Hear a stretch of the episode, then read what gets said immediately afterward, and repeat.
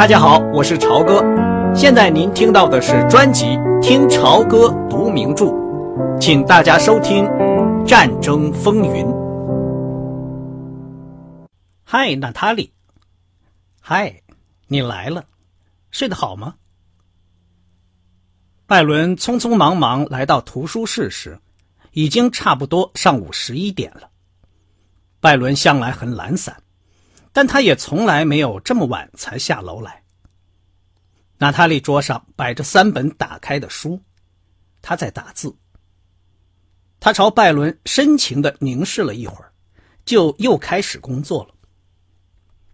拜伦看见自己桌上摆着一叠稿纸，杰斯特罗教授在上面改的乱七八糟，另外还别着一张字条，上面用红笔写着。请在午饭前把材料给我。艾伦·杰斯特罗十分钟前还来看过，娜塔莉说，他还抱怨了几句。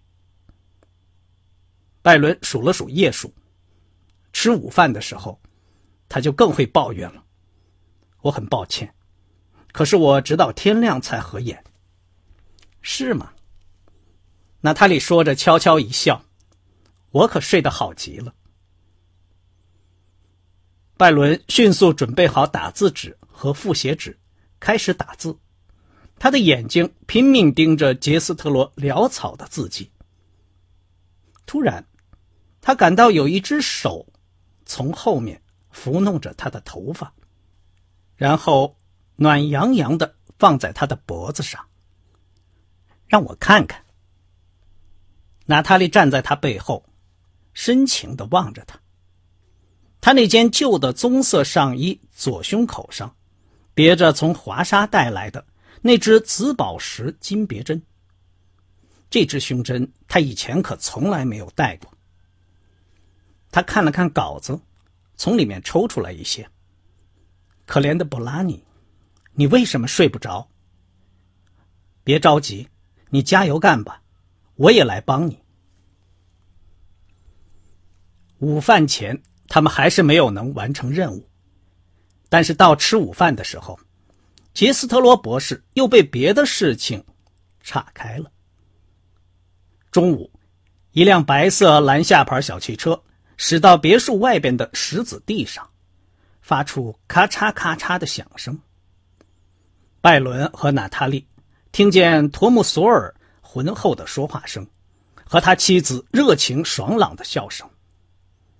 索尔夫妇这一对大名鼎鼎的美国演员，在山上离杰斯特罗不远的一座别墅里，断断续续的住了十五年。妻子负责油漆、管理花园，丈夫砌砖墙和烧饭。他们不断的读着一些老剧本、新剧本，以及所有可以改编成剧本的小说。许多名人。都到西野纳来拜访他们。通过他们，杰斯特罗结识了毛姆、贝伦逊、杰特鲁德、劳伦斯和毕加索。一个退休的大学教授，在这一批赫赫有名的人物当中，不过是个无名小卒而已。但是，一个犹太人的耶稣一书的成功，使他得以和他们交往而毫无愧色。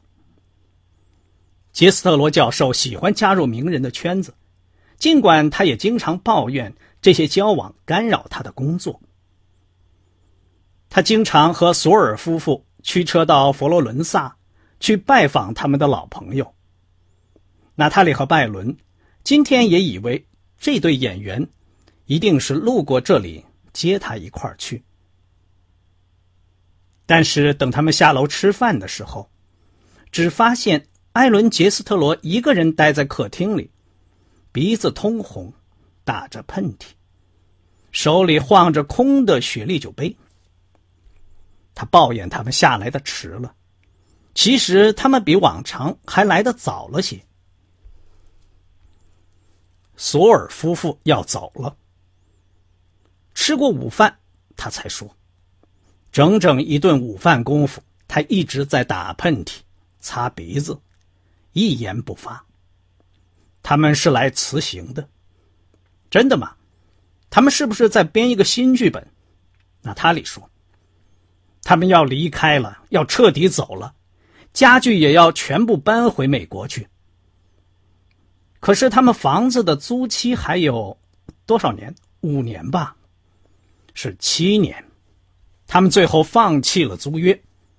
他们说，如果战争扩大，他们就会被困在这里，付不出房租。”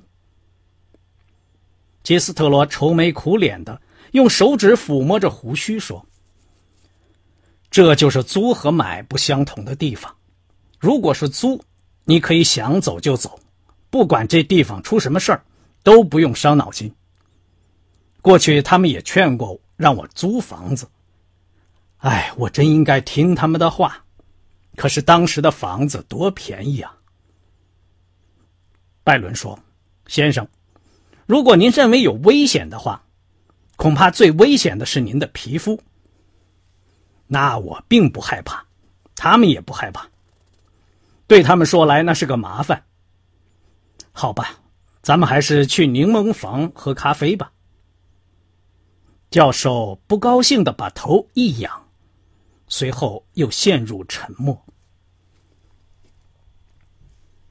柠檬房是一个周围。都是玻璃的长方形的花房，里面的泥土地上摆满了栽在花盆里的小柑橘树。从这里，透过玻璃可以看到整个城市的景色和周围的山峦。橘树在这里不受山谷冷风的侵袭，沐浴着阳光，整个冬季都在开花结果。杰斯特罗相信，橘树和柠檬树浓郁的花香。能够治疗，每当他激动或发脾气时就会犯的气喘病。其实这个是在医学上解释不通的。也许只是因为他相信这一点，那么也就真起作用了。当他们喝咖啡的时候，他已经不再那么呼哧呼哧的喘了。温暖的阳光使他重新振奋起来。他说：“我敢打赌。”他们一定很快就会跑回来，拖着三车家具上山的。他们让我想到那些一遇风暴就赶快逃离马萨蒂亚亚德的人。我在那里遇到过四次风暴，每一次我都没有跑，最后只有我饱览了当地的景色。教授走后，娜塔莉说：“这件事对他的震动太大了。”但愿能把他震动的离开这儿。可是，一旦埃伦·杰斯特罗离开，这座房子就要荒废了。那又有什么了不起的？布拉尼，你个人大概从来没有过什么产业吧，或者在银行里存过钱？要是你有过，你就会明白了。你看，娜塔莉。艾伦·杰斯特罗晚年突然得到一笔意外收入，他心血来潮，在意大利一座非常偏僻的山城，用非常便宜的价格买了一所很大的房子，对吧？那么，即使现在他离开了，那又能怎么样？他要是把别墅卖掉，还能得到一笔钱；否则的话，就等战后再回来，他也能原封不动的把房子收回来。要不然，他可以把它忘掉，干脆就让它倒掉，来的容易，也去得快。你把事情看得太简单了，娜塔莉说。他们两人并排坐在一张白色的长柳条椅上。拜伦伸出胳膊，想把他搂住。别这样，娜塔莉哆嗦了一下，推开了他的手。他说。这件事也是一样，你看问题太简单了。你仔细听我说，拜伦。你多大了？你只有二十五岁吧？可我已经二十七岁了。配你的年龄，我已经足够大了，娜塔莉。足够干什么？跟我同居吗？别瞎说了。问题在于你自己打算做什么。我随时都能在大学里教书。我的硕士论文也快要写完了，那么你有什么呢？有你那叫我发狂的微笑，还有你那一头漂亮的头发。是的，你勇敢，你文雅，可你简直就是在这里闲逛。你完全是因为我的缘故留在这里。你是在白白浪费你的时间，而你又没有一技之长。娜塔莉，你愿意嫁给一个银行家吗？嫁给什么？银行家。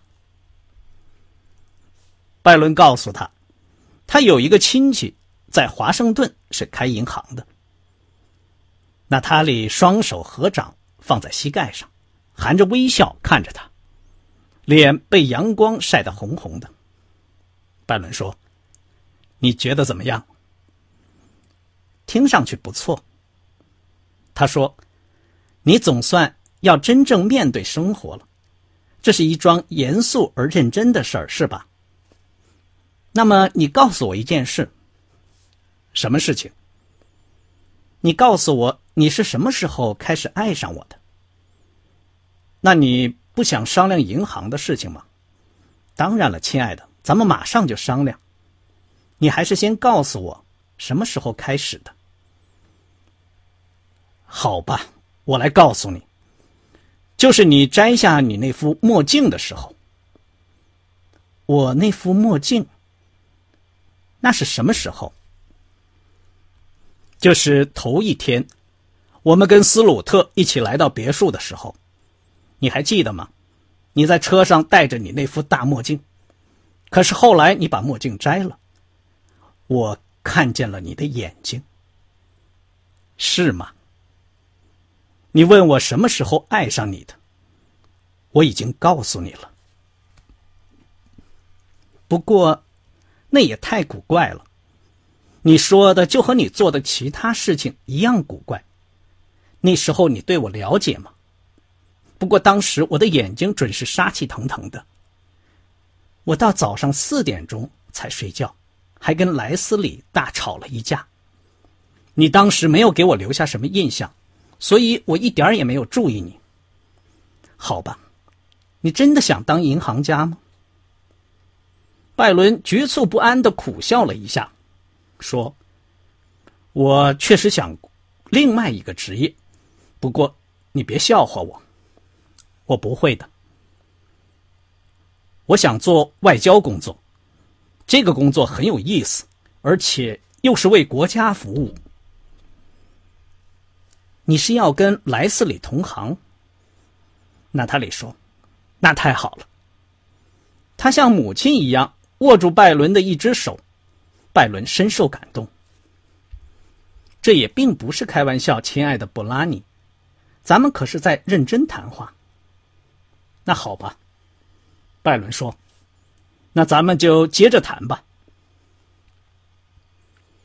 娜塔莉坐在那里沉吟了片刻，然后把他的一只手握住，放在膝盖上，就像当初在瑞典大使的汽车里一样。让我告诉你，我心里当真是怎么想的吧。问题是，你是有专长的，你是一位海军军官。我不愿意干这行，我也不愿意以此为职业。可是你已经得到任命了。我只是预备役的下级军官，这不是什么大事儿。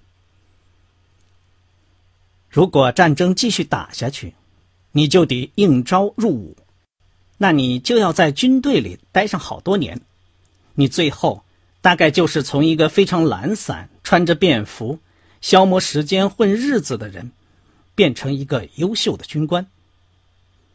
我明天就可以去把预备役的任命辞掉，要去辞掉吗？要是我们卷进战争了呢？到那时候怎么办？到那时候，你也不去参军吗？到那时候。当然没有别的办法了。娜塔莉把手放到他头上，用力拉他的头发。是啊，这就是你脑子思考问题的方法。我就是爱上你这一点，当然我也爱你别的。可是拜伦，我可不会嫁给海军军官做妻子。我觉得对我说来，没有比那更可笑、更可怕的事了。我也不会嫁给一个见习飞行员或者一个演员，你明白吗？这没什么，我告诉你，我绝不会去当海军军官的，谁会去干这种鬼差事？怎么了，娜塔莉？你怎么哭了？娜塔莉用手背把突然流到面颊上的泪水擦掉，他又笑起来。别说了，这样的谈话。让我简直要发疯了！我越是想冷静，可是心里就越是乱的厉害。你知道，我简直爱你爱的发疯了。即使这条路走不通，那又有什么关系？我现在是在钻牛角尖儿。不，拜伦，现在不要，亲爱的，真的不要。当拜伦紧紧的把他抱在怀里时，他气喘吁吁的说了最后几个字。周围一个人都没有，玻璃墙外面只有起伏的山峦和城市的景色。柠檬房里一片寂静，散发着浓郁的花香。他们互相搂抱、抚摸、亲吻着。娜塔莉偶然朝外面看去，突然发现。园丁朱瑟普站在玻璃墙外边，靠着一辆装满剪下的小枝条的独轮小车，在那里看着他们。他醉醺醺的斜着眼睛，用运动衫的袖子把他的酒糟鼻子抹了一下，有些下流的眨巴着眼睛。哎呀，上帝呀！娜塔莉说着，拼命使劲儿拉平她的裙子。园丁露出稀稀落落的黄牙，笑了笑，推着独轮车走开了。拜伦红着脸，头发蓬乱，心神不定的坐在那里，望着他的背影。亲爱的，咱们这小小的秘密泄露了，在花房里接吻拥抱，我这是怎么了？我知道这不过是一对爱人单独在一起时间太长。感情一时冲动，他跳起来拉住他的手。不过，我爱你，我实在没有办法克制，我也不想克制自己。这个狗娘养的朱瑟普，走吧，咱们还是回去打那堆稿子吧。我们该走了。他们进屋的时候，杰斯特罗从书房里喊道：“娜塔莉，你那封信呢？给我看看好吗？”什么信，艾伦？我一封信也没有收到啊！你真的没有收到信吗？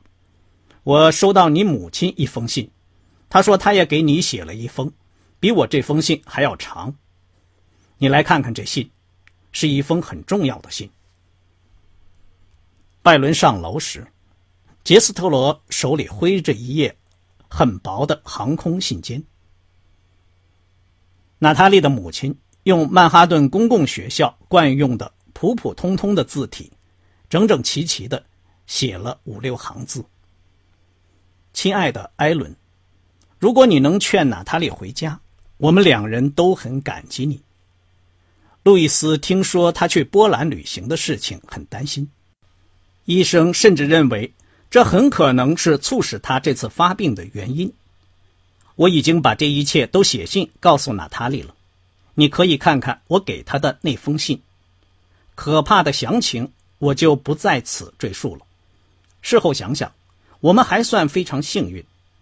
路易斯看来暂时没有危险，医生只告诉我们这些。我们都很奇怪，不知你自己打算要在意大利待到什么时候？你没有觉得危险吗？我知道你和路易斯这些年来一直没有联系。不过他还是很为你担心，因为你是他的一个兄弟。爱你的，索菲亚和路易斯。娜塔莉翻了一下摆在图书室里他桌上的信件，其中有一封是他的信，是斯鲁特来的。拜伦正在打字，一抬头，看见娜塔莉一脸的不高兴。怎么了，娜塔莉？我爸爸病了，我要离开这里。两天以后，他收到母亲的信。这几天，娜塔莉尽管还别着那只胸针，而且用非常特殊的眼光看着拜伦，但他还是有意在躲开他。母亲在这封长信里写到父亲心脏病发作的情况，写的有些颠三倒四。娜塔莉把这封信拿给杰斯特罗看。杰斯特罗裹着围巾，在书房的火炉边喝茶。他看信的时候，满怀同情的摇摇头，然后把信还给他。随后，他盯着炉火喝了一口茶，说：“你最好还是走吧。”“是的，我也这么想。实际上，我已经在收拾行李了。”路易斯上次犯病是什么原因？很严重吗？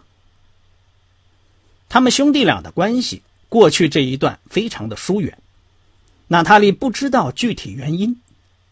这次打破了他们之间长期不提他父亲的习惯，他觉得很不自然，也非常不愉快。不，不是为这个。主要原因是因为我告诉他们我爱上莱斯利了，我父亲一下子就变得身体特别虚弱，呼吸也困难。有一个时期都失去知觉了。不过他们当时没有送他进医院治疗。杰斯特罗闷闷不乐的用手指抚弄着胡须。他只有六十一岁，你知道，娜塔莉。这么一来，我就弄不清你到底是受谁的遗传了。我们母亲这一方的家里，多半活到五十岁就死了。可是我父亲的两个哥哥都活过九十岁，他自己活到八十八岁。我的满口牙齿跟我父亲的一样好极了。路易斯的牙齿老出毛病，跟母亲一样。杰斯特罗突然发现这位姑娘怀着阴郁的戒备心情，她两手一摊，做了个表示歉意的手势。你大概在想。埃伦·杰斯特罗是个以自我为中心的可怕的老家伙吧？可是我一点儿也没有这么想。杰斯特罗戴上线手套，拨着火，他又加上一根柴火。他很爱惜他那双漂亮的小手。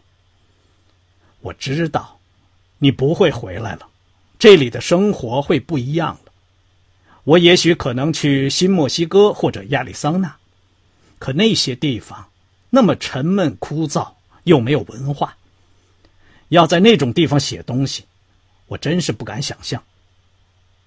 他深深叹了一口气，简直就和呻吟差不多了。毫无疑问，我的作品并不那么重要。不过，我还得靠写作维持生活。你的著作很重要，艾伦·杰斯特罗。是吗？为什么？娜塔莉用一只拳头支着下巴，在想如何回答艾伦的问题。他沉吟了片刻，继续说：“当然，这些作品非常容易读懂，而且在文字上非常的讲究，但这并不是他们的特点。独特的地方在于作品的精神实质。”这些著作都非常的富于犹太色彩，无论是内容上还是态度上都非常可信，没有过多的感情冲动。至少我读了以后，认识到我们所属的这个奇怪的小民族，应当如何感激基督教世界。你在关于君士坦丁大帝的这本著作里，能把这种思想体现到什么程度，将会是读者最感兴趣的事情。他的话对拜伦·杰斯特罗很起作用。教授神经质的微笑了一下，眼睛也眯了起来。在这一刻，他突然显得特别像犹太人。他那张嘴、鼻子、那副表情，摸着胡须的白皙的小手，完完全全就是一位没有戴帽子的拉比。他用柔弱颤抖的声音说：“你当然知道说什么能让我高兴。可我真是那么想的，拜伦。那么，愿上帝保佑你。我是从一个异教徒变成一个唯物论者，一个享乐主义者。很久以前，我爱上了伟大的基督教和耶稣。”但这一切并没有减少我犹太人的本色。我们家庭里的任何成员都不会接受我这种观点，尤其是你父亲。我非常感激你能接受。我想通过关于君士坦丁大帝和路德这两本著作，能勾画一个全貌。我希望把这项工作完成，就像我的犹太前辈一样。我是我所走过的这条道路的见证人。尽管毫无疑问，我会让他们感到害怕。他仔细观察着娜塔莉的表情，然后眨了眨眼，微笑说：“你走后，拜伦会待多久呢？你知道，他在这里给我一种安全感。那你就给他加点工资吧，这对他来说比什么都重要。你知道，在来这里以前。”他还从来没有挣过一分钱呢。杰斯特罗把嘴一撅，瞪大了眼睛，头歪向一边。在意大利生活多年，他的脾气显得有些古怪。现在我得看着点我的钱了，咱们走着瞧吧。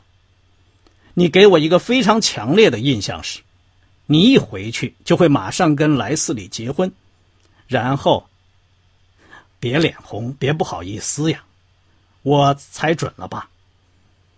没什么，艾伦·吉斯特罗，我敢肯定，如果拜伦知道这件事，他一定会更愿意留在我这里。吉斯特罗摸着胡子，朝他微笑着。天哪，艾伦，你是希望我对亨利·拜伦说，我要嫁给斯鲁特，好让他留在你身边吗？啊，亲爱的，谁让你去这么说呀？的，你等一等，我的意思是。杰斯特罗伸出一只手，望着他的背影。娜塔莉的突然走开，让他大吃一惊。刚才您听到的是听潮歌读名著《战争风云》，谢谢您的收听。我们下次节目再见。